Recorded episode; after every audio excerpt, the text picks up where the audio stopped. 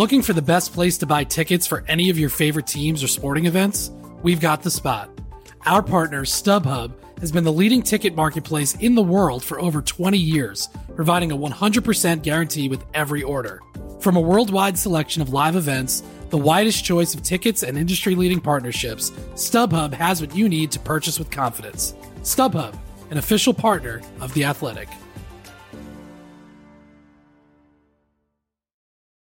Today on The Audible, we tackle all your questions in the mailbag. Plus, an old friend rejoins us.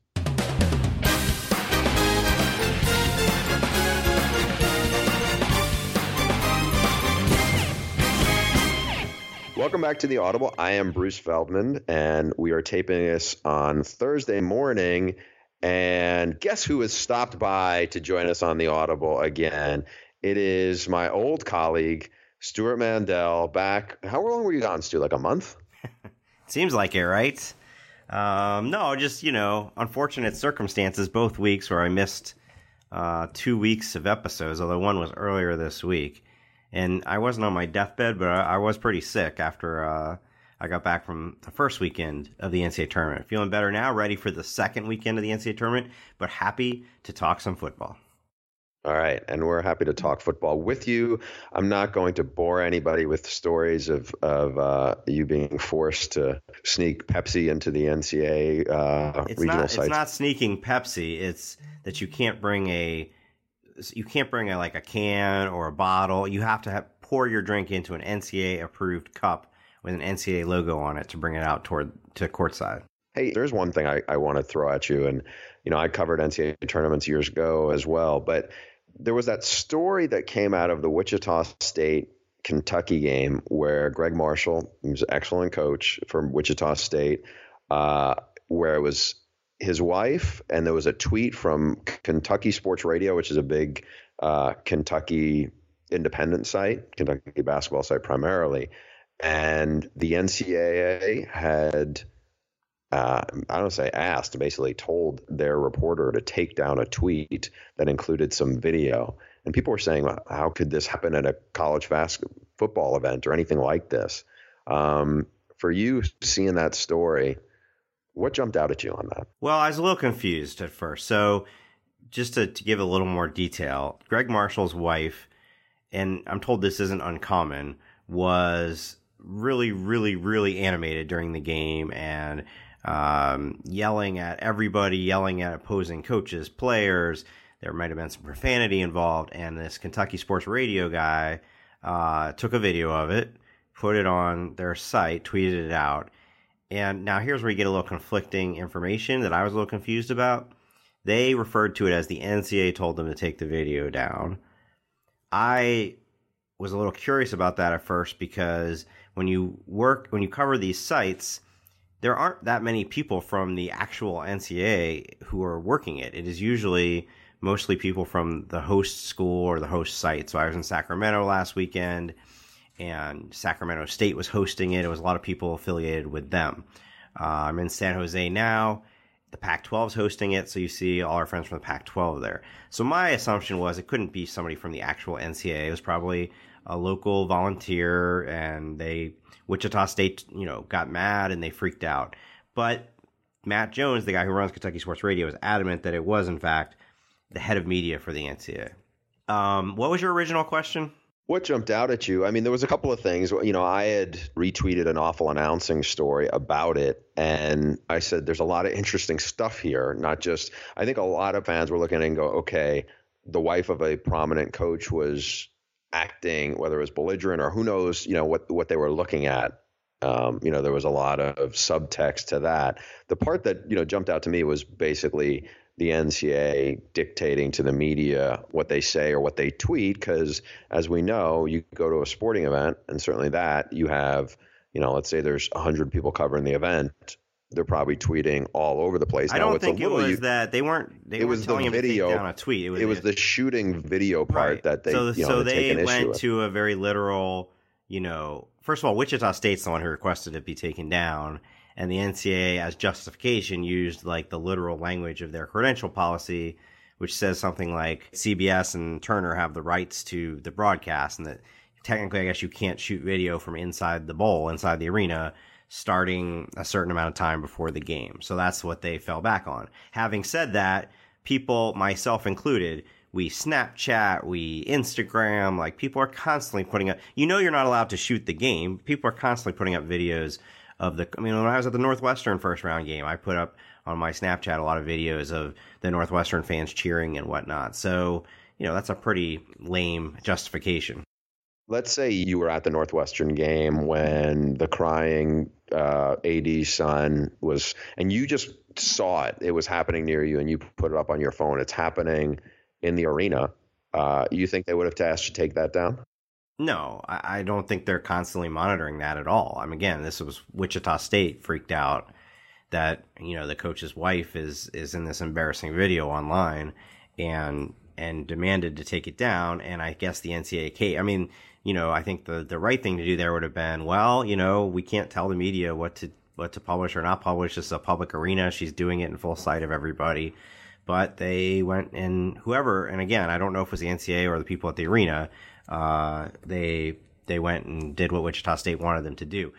On a grander scale, let me just say, you would be surprised just how often something like that. Now that seemed like a pretty extreme example where she was cursing people, but I mean, I at these as these NCAA sites, you often have the families seated behind you. You would be surprised how intense it gets. I it seems to me a miserable way to watch a sporting event where you are just constantly riding the refs. That that's the most common experience I have is that whether it's the coach's wife or the player's parents, they spend the entire two hours riding the referees. Every call. Why does that? Su- why does that surprise you?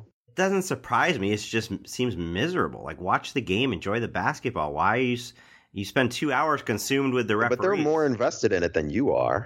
True, but do they think they're going to swing the officiating? That's not the point, Stu. I think you're so you're disconnected from it. I guarantee you, you have a lot of people in your Rolodex who you think highly of if it was their team and they are sitting at home, they are yelling and saying some pretty nasty things to some of the people involved in the game. Yeah, it's probably true. Look, here, you're right. I'm not directly invested in it. When the Chris Collins thing happened in the Northwestern game, where uh, you know, it became a big controversy, they missed the goaltending call. He gets mm-hmm. a technical.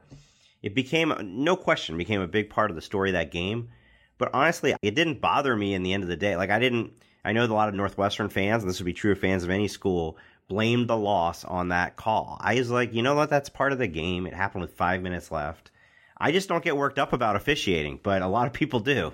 I think that's you. I'm not um, dismissing you for for being wired that way, but I think other people, a lot of people, including people you know, and even in the media, I what, think. Well, why not? Let me ask you this: If you go there, let's say you it's flew across the but country, that's how fans are. Well, let's yes. say you flew across the country to watch your son play in the NCAA tournament would you spend the two hours cheering your son and cheering your son's team, or would you spend two hours yelling at the ref?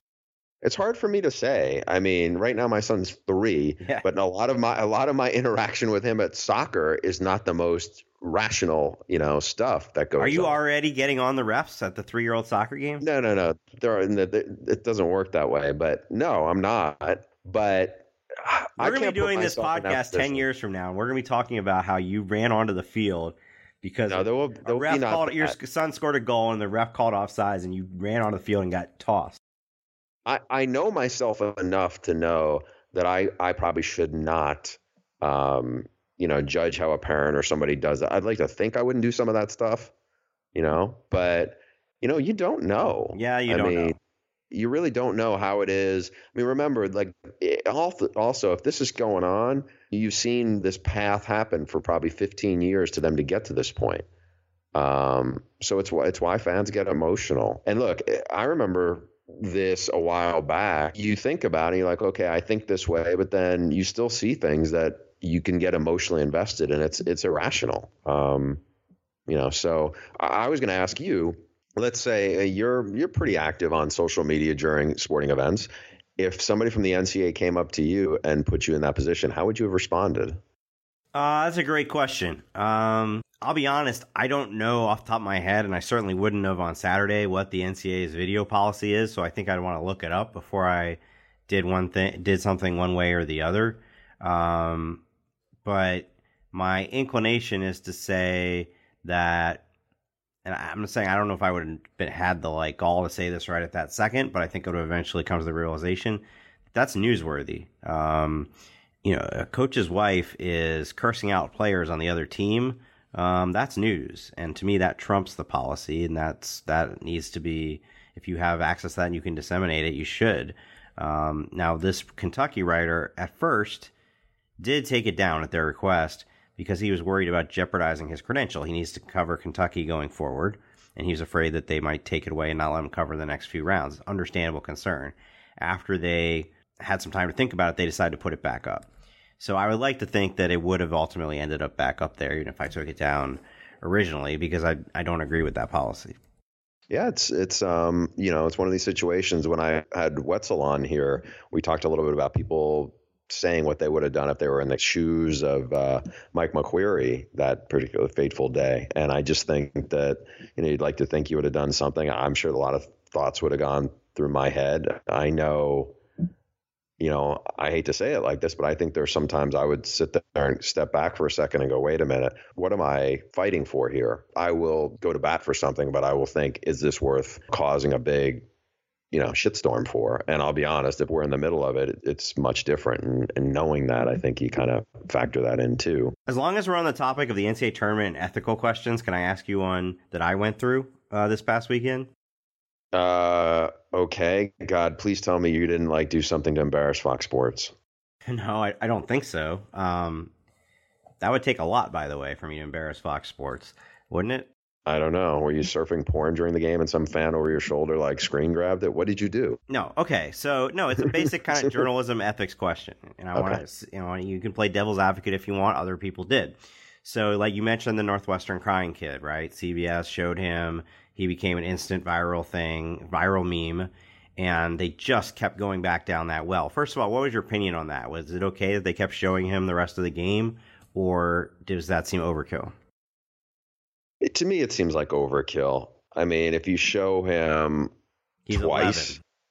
Yeah, you know what? I'll be honest. Even if he was, yeah, 11 doesn't, you know, makes it worse. I'm not a huge fan of seeing the same fans over and over again. You know, I watched, remember, I think you and I talked about this. There was a game on, it was either on ESPN or Big Ten Network where they kept on showing Doug Collins. Yeah. And, um, but like, Doug, it was kind of Doug fascinating Collins to see Doug. Adult. Like, it's, yeah. He is. I know, but I'm just saying, like, I don't want to see Doug Doug Collins being excruciating was kind of interesting, but for me, just as somebody watching the game, I'm tuning in to watch the game. I get that fans are color and sometimes add to the the emotional aspect of the games, but I don't want to see fans, and I definitely don't want to see the same fan multiple times. And I, uh, hopefully the you know the people I work with who produce and direct games aren't listening to this and taking issue with it. I get that there's a role in it. I just don't want to see too much of it. And I think you know we see it to somewhat in football, but you see it a lot more in basketball. And it just I don't know. After a while, I just kind of get tired of it. That's just my two cents on it. Well, I think fans are a big part of the NCAA tournament. I got no problem with showing fans in the crowd. I had a problem with them showing an 11 year old kid crying and then going back once they realized clearly they realized what a big hit that had become and they just kept going and going and going. Anyway, and people are speculating online, who is it? You know, he's sitting toward the front of the Northwestern section. Is he, you know, like a big donor son? Who is it? And I get a tip from somebody in the Northwestern community that is in fact Jim Phillips, the Northwestern AD's son. So I, you know, make sure to confirm that first through other ways. And once I realize it's absolutely that is exactly who it is, uh, I sent this tweet. I'm told the Crying Kid CBS wouldn't stop showing, parentheses unfairly in my opinion, was Northwestern AD Jim Phillips' son. Others ended up reporting that eventually as well. But I did hear from people who said, if you think it's unfair that they kept showing him on TV, then why are you outing his identity? What do you think? Uh, I don't know if I agree with that. Like the part I would be curious is um, I thought you were going to tell me you got a little blowback because people are saying you're just worked up because it's the Northwestern AD's son. I got that from one person, and I didn't. Uh, I didn't. I didn't put much stock in that because I didn't know it was Northwestern's AD's son at the time. Well, that you cared because it's a Northwestern fan, not necessarily the or the AD, but you were more in, you were more emotionally attached to this kid, which is kind of ironic considering what we were just talking about like five minutes earlier. Oh, um, the only thing I would say is that I I probably wouldn't have gotten a tip as to who it was if it was any other school. Yeah, I, to me, whether it's a kid, whether it's the Northwestern AD son or a booster son, I'm not sure I make that distinction. So you're kind of in my. I, I just felt like it was news at this point, rightly or wrongly. Did you get that from a lot of people? yeah, did you get that from a I lot, did, really? including some of our colleagues. Uh, I just thought it was news, and it was going to come out eventually. You know, there's no way it's something. I figured he would be on like the Today Show on Monday morning, um, and and I will say I didn't actually include his first name. That was my one thing I kind of because he has multiple sons. I just kind of didn't go there. But obviously, it's not that big a difference. Other people did use his name, and and you know I don't think it was that big a deal in the end. But it was interesting that I got some blowback on that. There was also a woman who covers Gonzaga who was there, who I have since seen. I ran into her at the. Uh, at the regional here, I don't know her, but I immediately recognized her from this tweet that went viral where she took a selfie and she, and she was like, "Oh my god, he's right behind me." And I so I said that to her at the regional, you know, "Hey, I recognize you from that." she said, "Man, I got a lot of people who are like, "How dare you put that picture up of him?" So I don't know, interesting issue. And interesting that right before we came on, I said, "Is there anything from basketball you want to talk about before we get to football?" And you said no. So here we've gone a good 15 minutes on it. Anything in the football world that stands out to you before we get to our listeners' emails? This is another thing that kind of gets into crowd stuff, but I did see the story out of uh, Arkansas that there is possible legislation that would make it permissible to bring guns into stadiums there. Unbelievable. That was kind of jolting because I mean, look, we go to games and and you get wanded and get searched through there. And, you know, I get it that you may want to make sure no one's carrying a bomb in there, but just the idea of that people with that emotionally charged events that we're talking about, where there's alcohol served and where there's alcohol, you know, people bringing alcohol into stadiums as well, which we know is a common thing in all over the country. I don't know, man. To be to clear, this law, which I believe has already gone, you know, been passed by the governor, was not specifically written to allow people to bring guns into football stadiums, but it's it's to allow people to bring guns into public buildings, of which Arkansas's football stadium is a public building. Um, yes, the governor signed the new law. It's absurd. Why would you want to mix? First of all, a lot of football stadiums you go in, not a lot. Some football stadiums I have seen. The only guns I see are there are snipers poised on the on the roofs. Like football stadiums are are um, a security nightmare. Uh, not that this is anywhere near on the same plane, but you know, you saw the footage earlier this week where they figured out how the guy stole the uh, Tom Brady's jersey at the Super Bowl, and it was a bit frightening if you're a credentialed member of the media or anybody really, given what you just said about the lengths they go through to search us and stuff. That this guy using a regular media credential that you and I would have was able to like sneak into the locker room undetected. Um, if somebody wanted to do something more nefarious than steal a jersey, that would be frightening. And here you have the idea that, like you said, in a college football stadium where people are drunk and worked up and emotional, now we're going to be there's going to be guns in the crowd. Yeah, Ryan McGee, who I used to work with at ESPN, tweeted this out. As a son of a ref, and his dad Jerry was a long-time ref, I think in the ACC mostly, and as a writer who's been physically grabbed by angry fans, I didn't know that part of it, but uh, allowing guns in football stadium is scary as hell. Yeah, if you were a referee, um, oh god, it's just such a bizarre dynamic that somebody would say, okay, this is an acceptable place. I mean, only, again, uh, let's see, you have to have received a concealed carry permit, taken eight hours of training, and be 25 and older. My guess is it's supposed to go into effect in 2018. I'm going to go out on a limb and guess there will have been some amendment to it, if not full on repeal by then, that will not allow the guns to be brought into stadiums. That's my guess. I, I just cannot imagine a scenario where they let this happen because everybody who who is going to think this that this is okay. I realize gun control and gun ownership is kind of a politicized issue. Kind of. I'm not. yeah. I'm not even getting into the larger. You know, should they be allowed into the public uh, buildings? I'm just talking about college football stadiums. I think they've got to make some sort, of carve out some sort of exception for that. That's just a terrible idea. Yes, yeah, so I'm curious how the SEC would feel about it too, because this is, you know, in assuming this was not just well, I guess it also could be Sunbelt games or you know if it's well, Arkansas so State. Could, could the SEC pass its own rule specifically outlawing it? Well, if you think about it, if you know they have officials, they have they have visiting teams, they have you know other fans who are going to come into it. I'm curious how Greg Sankey and the SEC also, like I like you said, I mean this is a if this is in the state of Arkansas, there's other you know, colleges, and it's not just we're, we're obviously talking right now about FBS football, but you know, Arkansas State, you know, plays games in there as well. SB Nation so. points out that on the same day this this law passed, the SEC announced a new clear bag policy banning purses, binocular bags, backpacks, and any other non-clear containers that are bigger than tiny. Um, I think the SEC and even maybe the University of Arkansas, if they are so inclined, could could make their own policies um, outlawing guns, and then the school. Well, let's just stick with the SEC. The SEC could make that policy. Arkansas, as a member of the NCAA and um, as a member of the SEC, would have to enforce it. But then, presumably, if somebody really truly was worked up and wanted to bring it, they could sue them and say you're violating state law. So uh, this could get really messy. Yeah. You want to get to the mailbag? I do, because I think that'll be less contentious. Okay, let's do it.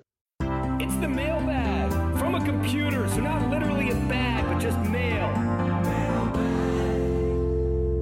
As always, you can send your emails to theaudiblepod at gmail.com. Bruce, it's your favorite subject. You've been talking about it for months now. The quarterbacks in this year's NFL draft class. This comes from Will Radney. Hey, Stu and Bruce, big fan of the show. I've gotten a bunch of my buddies from college to start listening to it. Excellent. He has followed my instructions that are at the end of every episode to tell your friends. He's got a question on Mitch, I believe it's now Mitchell Trubisky. In your mind or the minds of college or NFL people you've talked to, what makes Trubisky any different than guys like Blake Bortles, Ryan Tannehill, Christian Ponder, and Blaine Gabbert in recent years? Seems to have the NFL QB prototype build, but similar college trajectories of only one or two years starting experience without a ton to show for it in the win loss column. The one thing I've heard is that Trubisky is, quote, a more natural passer than those other guys. And that's the thing that people seem like he is more comfortable making throws down the field. And that's the stuff I heard coming out of his pro day earlier this week. Uh, you know, it's interesting to look back. Those four guys in particular, one of the things I think that three of the four have in common, especially Tannehill, uh, Ponder, and Gabbert, is they're really, really good athletes. Now, Blake Bortles isn't quite as as dynamic an athlete as those other guys, but I think that played into them. Um, you know, but it's a crapshoot, like we said. I mean, correct me if I'm wrong. Look, Ryan Tannehill has gone on to be a starter for several years. Yeah, I mean, of that group, I think he's the one. You know, the latter two guys were top top 12 picks, and and obviously did not work out. Blake Bortles is really struggling. So you know, Christian Ponder at this point is the is the second least famous person in his own marriage. It might be the third most famous yeah, person true. in the family if the if the Instagram account is. Gone. Selfishly, um, I'm I'm disappointed, but obviously happy for her that we are losing Sam Ponder from the college football world. She's officially been announced as one of the new NFL hosts on ESPN, replacing Chris Berman. So we will not be seeing her on the sidelines of college football games anymore which follows on the footsteps of our own Shannon Spake leaving college football to become a NASCAR uh, host. We're losing everybody but you. You're the last sideline reporter left. That is not true. Um, let me ask you this about the quarterbacks, though. If I were to go back and find the scouting reports at the time of Blake Bortles, Ryan Tannehill, Christian Ponder, and Blaine Gabbert, don't you think I would find a lot of people saying, "Oh, they're natural passers"? I don't know. I think you could. I think what you'd find is a bunch of people who publicly would go on the record saying they really liked them because there's a reason why those guys got drafted, you know, in the top 15. So, and in the Bortles case, top five or whatever. I I'm think with Will. I, I think you beauty's in the eye of the beholder. Yeah, I, I think I, I shy away from guys that don't have a lot of experience and it's not you don't have to lead your team to the national championship because obviously there's only so so many teams that can do that. But I want to see production. I want to see guys who were at the top of the passer ratings and and played for three years and did something on the field as opposed to well he's got the he played one year and he and we really like the the measurables. You know, I, I how often does that route work as opposed to successful college quarterback becomes successful NFL quarterback? Let's play this quickly. Uh, in your perspective, rank the top four guys who, if you were an NFL executive or decision maker, you would draft, and how highly you'd be willing to spend a draft pick on them. Are you giving me a list?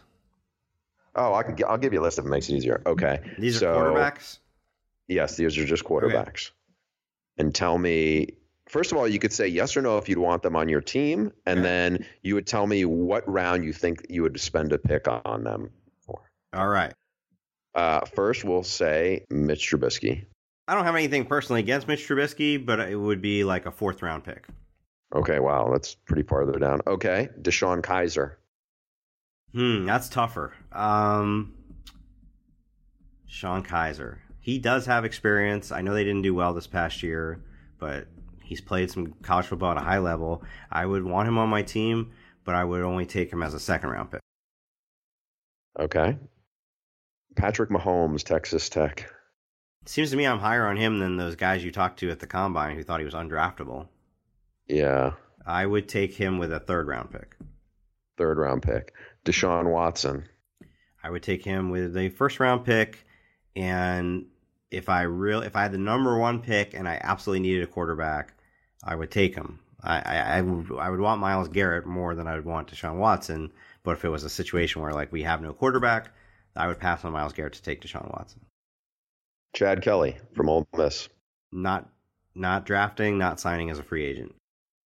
Uh, I was gonna say Peterman from Pittsburgh. Oh yeah. Um, do I get your answers on these at any point? Uh, if you want to throw them at me, you I'll. I'll take a second rounder on Peterman. What about you? Uh, I don't know if I would go that high, but yeah, I would. I would say he's a top seventy-five pick. I go third round on Peter. Third round. Okay, so that's the same. What was yours on um, Kizer? Kizer's the wild card to me. The only one I really disagree with you on is Trubisky.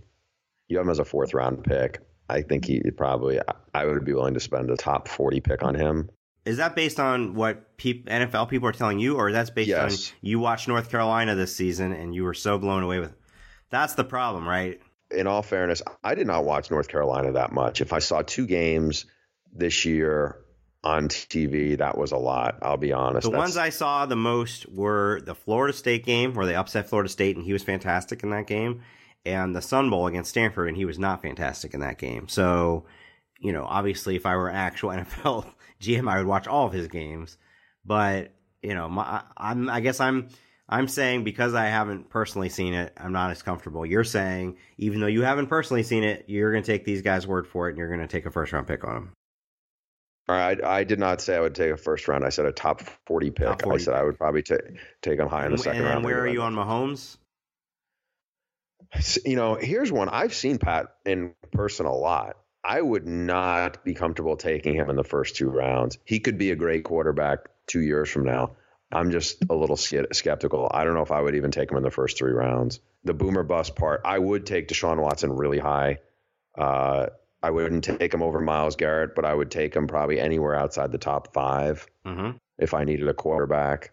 Uh, I wouldn't touch Chad Kelly, like you said. Um, you know, I, I'm sure there is a Just to be clear, out- Chad Kelly for us is not about as much about football as the off-field stuff. correct. Yeah.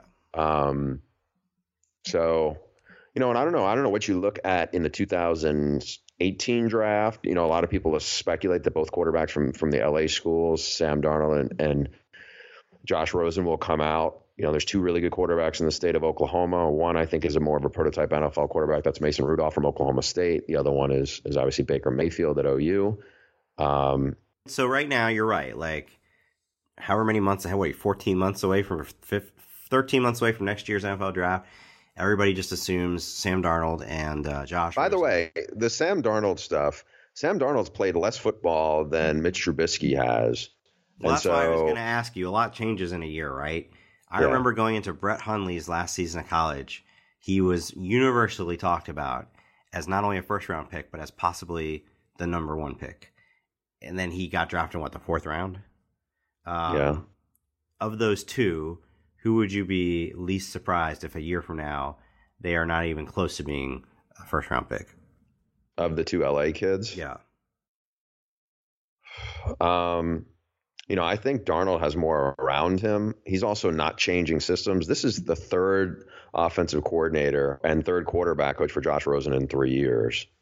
So I don't know. I mean, I would say probably Darnold's in a in a in a more sa- safer position, so I think he's a safer bet at this point. But he's even played less football than you know. Rosen's played a year and a half because he was injured for half the season. But I, I don't know. I think much in Darnold's case, much will depend on um, I mean, right now they're they're as hot. USC's coming off the Rose Bowl win. They're hot. They're probably going to be a preseason top three team. But who knows? I mean, they might go eight and four, and then and and Darnold right a lot changes for it, and his stock goes down. Now, if he leads them to the national title, I think we can both agree his stock will be extremely high. Yeah. By the way, uh, before we move on yeah. to this next question, just to to fill, finish up on Will's question, Christian Ponder, we should say this. He did start pretty much three years at Florida State, so there was a body of work there for him. It wasn't the most you know, here's an issue. I it mean, wasn't Christian like Ponder's, the greatest era of Florida State football. No, it wasn't. Also, Christian Ponder's touchdown interception ratio was 49 to 30, which is not that good, especially in college football. And his his completion percentage was under 60%. So, two things. I remember everybody being very surprised that he went as high as he did. Also, if I'm not mistaken, not Bortles, he was later, but all the other guys were in Tannehill, Ponder, and Gabbert were in the same quarterback class as Cam yeah. Newton. Yeah. Cam Newton, now technically, he only had one year of experience, but it was an amazing year. And there was no doubt in my mind he was the best of that group. But I remember, I'm not going to say individual names, I don't remember who said what, but I remember prominent draft analysts went out and said, you know, he doesn't fit the mold. Uh, Gabbert, I, somebody definitely was was riding the Gabbert is better than Cam Newton. Uh, yeah, I don't. Yeah, no question about it. I remember actually writing about that in my QB book, and it's you know beauty's in the eye of the beholder. And look, there's a lot of people still, you know, football people who take issue with how Cam Newton plays the position, but you know what? He's to me he's such an outlier physically that I think it's just you know a lot of the rules don't really fit with him. Um, moving along to Mike Osterreiter. Uh, guys, love the podcast. What are your thoughts on Pitt's hiring of Shawn Watson as offensive coordinator? The reaction was mixed among Pitt fans due to his time at Texas, but I like the hire. I see him as a seasoned play caller whose time at Louisville is more reflective of his skills and acumen. I also think Pat Narduzzi should get the benefit of the doubt, seeing as his last two OCs were both hired away from top tier SEC schools. Would love to hear your thoughts. Um, I would say I'm less less than impressed. Uh, wow, I completely forgot that Shawn Watson was in Indiana last year. He's worked at a lot of different places. He's had some success, but he's also had some really rocky tenures at some of these places. Actually, our friend Joel Klatt played for Shawn Watson once upon a time. Joel speaks very, very highly of Shawn Watson. I'm just saying, after the run they just had with Matt Canada, he was really good. Uh, I don't know. he he may well be fine, but it's but uh, this isn't one where I say, "Oh, wow, great hire by Pitt." Yeah, we'll see. I mean, I, I think I think Mike's comment is right. I think it was mixed reviews on that. We'll see how it goes. Uh, you know, he did well with Louisville at uh, was certainly with Teddy Bridgewater, and you know, credit to him. And like we said, Joel really speaks highly of him. Texas was a was a awkward situation to say the least, and I think there was a lot of mismatched parts. You know, obviously some of that's on him. I you know I know some of the reaction to him from his time at Nebraska wasn't that positive from from people I know around the program, but. Uh, you know, when you've coached as long as he has, and he's not 70, but he's, you know, he's been in the business for 20 plus years. There's more of a body of work for him. So you're going to get some pluses and you're going to get some minuses. So we'll, we'll see. Um, yeah, I'm looking through the track record now. Um, let's just stick to when he became an OC at Colorado. They won a they won a couple division titles. I think they actually won four division titles in his time there. But ultimately, that staff ended up getting fired. Goes to Nebraska. Not a great run as Nebraska's OC. No question about that. Goes to Louisville. Has some great success with Teddy Bridgewater goes to Texas. That does not go well. Indiana last year was pretty good. So yeah, I'm gonna um, let's say the Indiana thing is a, is a Kevin Wilson thing though. He's the real. You know, say what you want about the the exit that Kevin Wilson had. You don't hear a lot of people saying Kevin Wilson's not a good. You know, actual coach or doesn't know what he's doing on the field. I'm talking myself into being more optimistic about it as we as we go through this. Peter Fumo from Horsham, Pennsylvania. Horsham or Horsham, Pennsylvania. I should know this, and I don't know this. I'm Dear sorry. Bruce and Stew, love the podcast, especially during the doldrums of the off season. I assume early signing in December does not supplant National Signing Day. That is correct. If so, what incentive is there for a top recruit to sign early? A lot can change in six weeks. Well, the incentive is to to hopefully get the clutter off of your phone and the people to stop hounding you if you really are comfortable to do that. To me, that's the biggest incentive. And that's part of the reason why they, you know, people have pushed for this just to take away distractions and all the attention and all all the drama that comes with that. And I think that's significant. Also, you'd have, you know, less of our peers who cover recruiting saying, "Hey, are you know, this is happening. Are you reacting to this?" And also, I think it's probably the incentive to tell, a, you know, for them to actually almost act in official recruiter capacities if they're trying to help recruit other guys to sign with them. Yeah, I, I think like eighty percent of recruits know by early December whether you know they they've they've made up their mind. They're not going to be swayed. They're not going to decommit, and so this is a chance to just get it over with because right now coaches spend a lot of those you know official visits that they have in December and January basically babysitting their committed recruits instead of you know just focusing on swaying the the guys who are still undecided. Um, the only thing I would say, I mean, people are all over the map on this, including I asked every coach I had on on signing day, and and some of them thought, oh, it's it's you know not going to be that different, and some of them thought, uh, well, I don't know that anybody came out and said it on our podcast, but I've heard others say they basically think it will replace the December date will basically replace the February date because coaches are just going to pressure all the kids to sign early. You know, the the one factor that I just cannot figure out how it's going to work is coaching changes. If you if you sign on December. I don't what is it, December fifteenth or so, and then mm-hmm. your coach leaves for an NFL job two weeks later, you're stuck. Yeah, there's going to be a lot of appeals that people are going to be pushing through. I think. Right. So, and and that obviously position coaches that happens anyway now after signing day, but a lot more of that, you know, I mean, the shuffling of coordinators and whatnot, that's all taking place around that time. Exactly. Next up, this is from Kevin Quisian. Sorry, Kevin. I bet I'm butchering this name. Kevin Quisian. I love the podcast and I look forward to it every week. Thank you, Kevin. So my question is, as a huge USC fan, is it wrong to still be skeptical on if Clay Helton is really the guy that will bring us back to glory, or is he the product of Sam Darnold's magic? While watching games last year, I still saw the same problems we had for the last couple of years being ran over by powerful teams and not having an ultra strong run game. Yeah, I don't think you can ever make up your mind on somebody on a coach based off one season. And he had a great season. And I don't think it was just Sam Darnold's magic. Uh, obviously, he had a lot to do with Sam Darnold's magic. There are a lot of other guys that had a big part of that success. And frankly, some of them are gone now, especially, I mean, how important was Adoree Jackson to that team? My gosh. Uh, you know, in several different roles.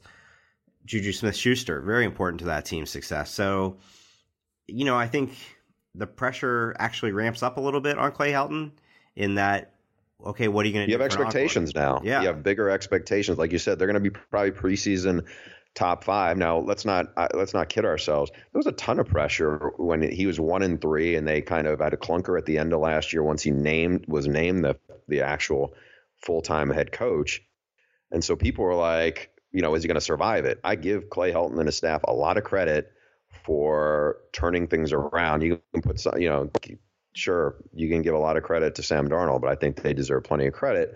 But now, in some ways, there's it feels a little bit like it did the year after going in the offseason after Lane Kiffin's team had gone and you know had beaten Oregon, and I think they were ten and two, and Bar- and Barkley was coming back, and they were preseason number one. Now, granted, they were still dealing with the NCAA sanctions, but we'll see how they respond to this. I think it's very similar to that context leading up to the um, that season that you're talking about, 2012 season. Hopefully, Clay Helton can handle it better than Lane Kiffin did. Do you think it would have been so? Obviously, like you said, the pressure was very high when they were one and three, and people were ready to fire him right then.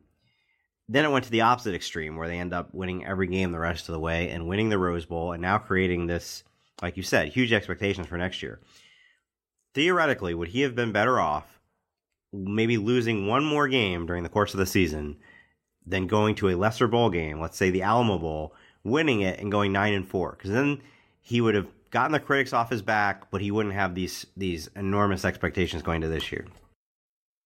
Yeah, the expectations were still going to be huge, but I think that probably wouldn't have been a bad thing, assuming it wasn't the UCLA game he lost. Um, but yeah, so I'm going to put you on the spot, and I'm going to make a rule that you don't get to ask me the same question because that's that's awkward. I'm sure Kevin, our USC guy who asked this question, would appreciate this. within the next five years, which is more likely to happen? USC to win a national title under Clay Helton or Clay Helton to lose his job? That depends on if Jacob Ullman's listening to this podcast or not. if he is, I'm going to say they're going to win multiple national championships under Clay Helton and fight on. um, that's that's a tough. That's unfair because so few guys win a national championship, and so many more guys get fired within five years that I would think if Vegas were setting odds on it, they'd have to go with more likely to be fired. It's hard to win a national championship. It is. It is. Um, how realistically do you think it is? They have the quarterback. Now, they lost a bunch of offensive linemen. They lost three guys who were at the combine. You mentioned Adoree Jackson, who was a mm, you know multi-purpose guy. They lost a couple of receivers, including Juju Smith, one good running back. I'll be able to better answer. I'm going to try to get down there in the next couple weeks to see a practice. So I think I'll have. That's not going. That's not going to give you much more insight. It is. It is. Uh, no, I really. That's just going to give you a better tan. That's not going to give you much more insight. It's not. That's incorrect. You can't like watch a team's practice and know everything about. No, you're. It, right? You can get. It's. You, get you can get a little more. I'd like. You're to, not going to. Well, I'd like to see what kind of athlete, athletes are still out there and and who's emerging and and whatnot.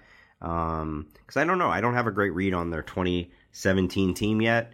Yes, Sam Darnold's coming back, but man, those guys I mentioned before, in particular, those are hard guys to replace. So, you know, maybe they're better positioned. Maybe they're a year away, but then Sam Darnold might be gone. I don't know. What do you think? A lot of what you say, I agree with. I mean, I don't know. I mean, I, still think they have plenty of talent. I think they have good young receivers there. They've recruited well. The part that I think will be better is the front seven. You know, the grad transfer they got I want to say Stevie Tu'ikolovatu from Utah turned out to be a really productive player. Uh, I want to see what they get back from Kenny Bigelow. You know, he's a huge recruit who hadn't really broken through yet, but because he, has been injured, I think they will be better up front, and that's the part that I think gives them a chance to match up with other people. Because I think, I think on paper and everything I've seen, and I've seen them in person, you know, some. I think they should be. They are legit to me top five team, but a lot of things need to break right for you to get there. I, the thing I like the most about them, and I could be proven wrong. This could be like you know uh, freezing cold takes a year from now. Is I do like everything I've heard about the temperament of Sam Darnold, and I think that that bodes well for them because of that's the leadership and that's the kind of character and and I heard this when they were one and three that that uh, Clay Helton hadn't lost the team, and I think that was that was crucial. Now, again, I think they're they're going to be a playoff team, and if you're a playoff team, you have a chance. So that's as far as I would go with it. But um, if I had to guess, and I, to answer my own question, I think there is actually a better chance that in within five years he will win a national title rather than he will lose his job. There you go. There's a there's one in uh, Clay Helton's column. Yes, but I think Kevin's right. I, I do think there's you know there's still you know a bunch of people out here who still want to see it, and I get why they feel that way. This is an interesting one. Uh, I really like this question.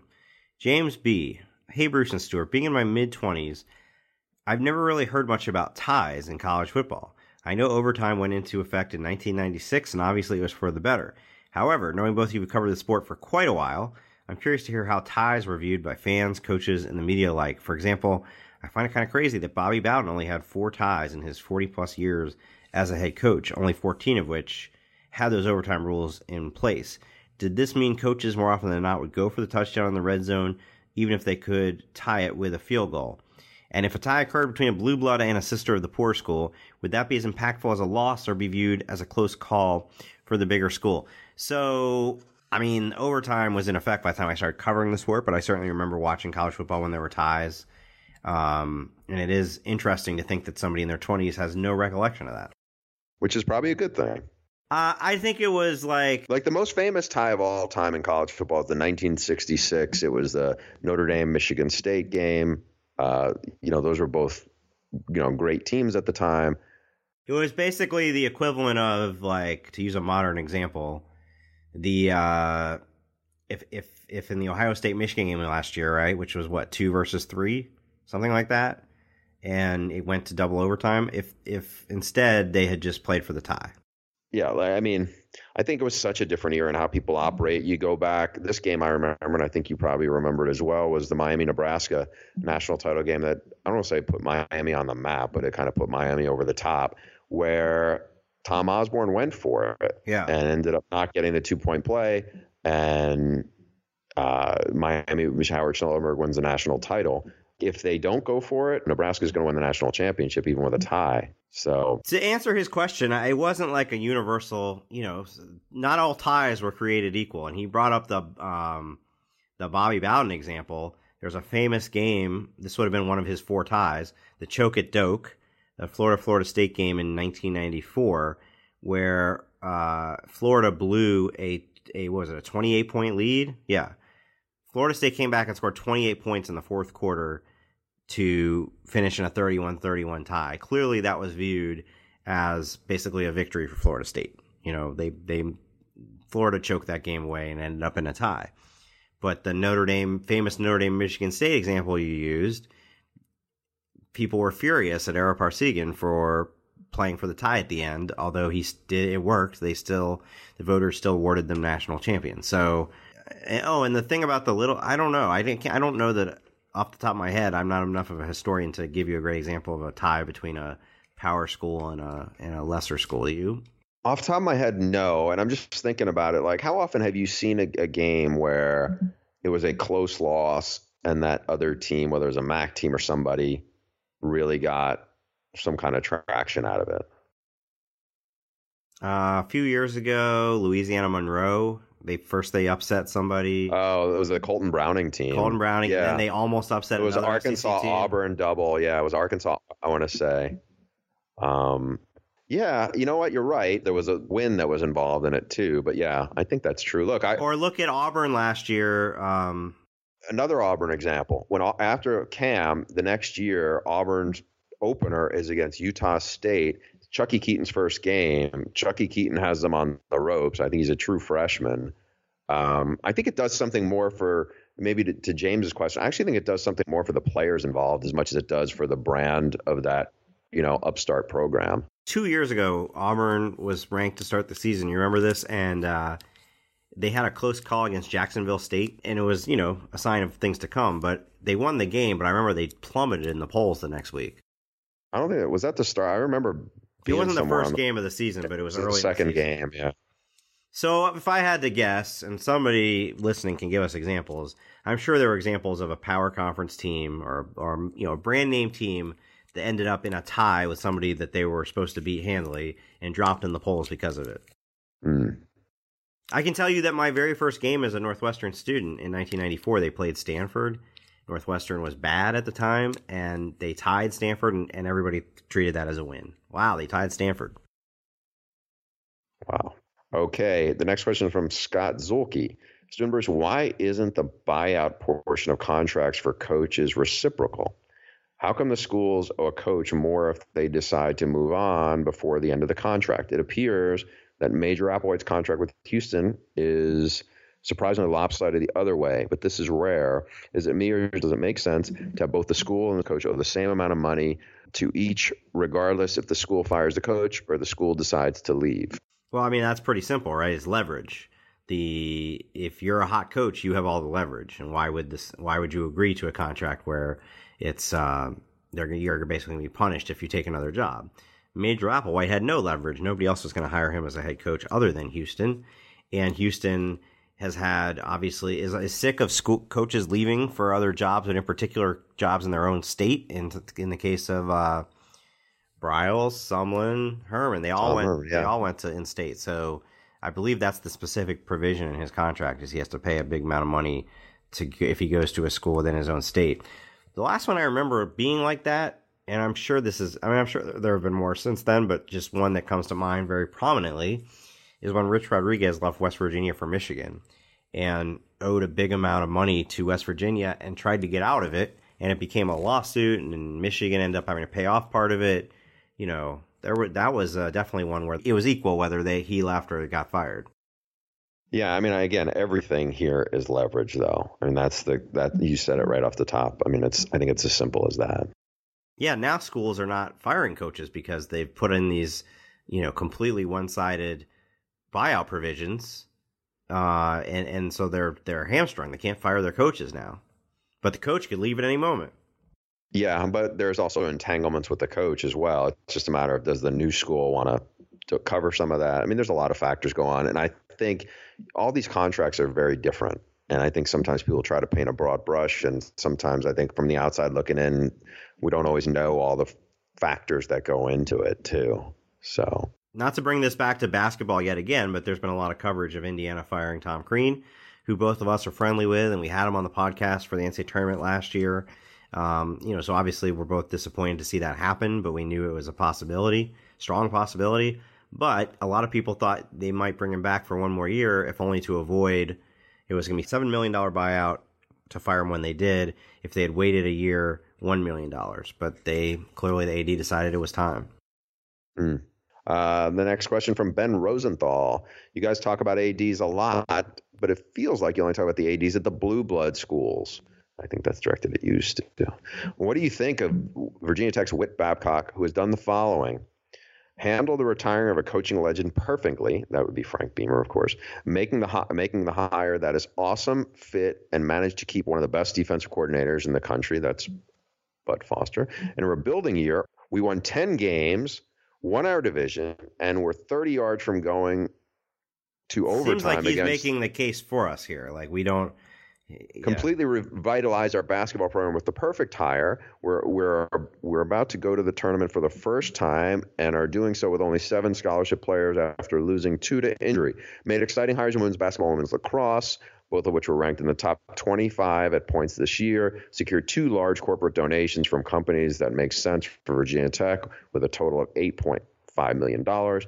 Announced 21 million dollars in upgrades to our non football indoor practice. I'm starting to think Ben Rosenthal works at Virginia Tech Sports I. Know. No, look, Whit Babcock's really well thought of. I know a guy who worked for him at a previous school who raved about Whit Babcock as an AD. I, I think he's been tremendous at Virginia Tech, and, and the thing I would point to mostly is is the first thing Ben mentioned about handling the transition from first of all getting Justin Fuente, who was a great hire, and then handling the transition from Beamer to Fuente the way he did. The only thing that might be brought up against Whit Babcock is that at his former employer, his big move was to hire Tommy Tuberville, and that did not work out well. Yeah, spoken like a Cincinnati native still. I'm just saying, like, it's one, it's another one of those situations, much like what we talked about with John Currie, where right Virginia Tech fans are loving him. I don't know how highly thought of he is at of fans at his former school right now. That's a fair point. You're yeah, that's true. Because that was kind of a risky hire. Like, whoa, why are they bringing in a guy who seems to be nearing the end of his career in Tuberville. And the thinking was, well, we've had, much like Houston, we've had all these uh, Dantonio and Brian Kelly and Butch Jones, you know, use it as a springboard, and we don't think Tuberville will. What he did use it as was like a semi-retirement job. So, and, and now it shows. Um, but you're no, pissed I, about that, aren't you? The Bearcat in you is coming out. But I don't have any Bearcat. I rooted for Xavier growing up. No, I think he's done a great job at Virginia Tech. All right, I'm going to tag one thing on and see if you can answer it in the next five minutes. Um, if I ask you who has the better coaches top to bottom, ACC or SEC right now, who do you say? ACC, no question. No question, huh? Well, we talked earlier on an earlier podcast about how hard it was to even come up with the second or third best coach in the SEC. How many coaches in the ACC right now would you say are better than the second best coach in the SEC? Who we never fully agreed on who the second best coach in the SEC was. No. Um, but I, I, would guess. Here's what I would guess you would say. You would certainly say Dabo. Mhm. You would say Jimbo. I think you would say David Cutcliffe. Uh, I don't know if you would say Justin Fuente at this point, but you might say it. That's four right there. Would you say Bobby Petrino? Eh, I don't know. yeah, I would. You would. Okay, there's five. Bobby Petrino went back to Arkansas tomorrow. Wouldn't you already consider him the second best coach in the conference? I'm I'm I'm struggling on this because I'm doing in my head the math of I'm factoring in external factors with him, which I should not. Uh, if you factor in external factors, that changes the equation for sure. No, I know. I don't know. Um, Now, the tricky thing about this question is Mark Richt's at Miami. By the end of his time at Georgia, Mark Richt was he not was not the second best coach in no, the he was not yeah. considered a particularly good SEC coach by the end. So it would be hard for us to say he's definitely better than the second best SEC coach, even though he's off to a great start at Miami. What about where does Paul Johnson fall in this? Um, I don't know. He's a good coach. I wouldn't put him above those guys. I mean, look, if Paul Johnson's the head coach at uh, Mississippi State, I don't know if he's any better than Dan Mullen. I mean, it's a tougher league. I, and I don't put Dan Mullen as number two either. I'm just saying, like, I don't think he's better coach than than some of those other guys who are kind of spinning their wheels right now in the SEC. No, I mean, I think a major reason that the ACC is on an upward trajectory in football and the SEC has been on a downward for the last couple of years is that the quality of coaches changed considerably in both conferences, and we haven't even really seen yet the full, you know, how that will play out in the ACC with Fuente, Richt, Pat Narduzzi and uh, Bronco Mendenhall because those guys are still relatively new to their schools.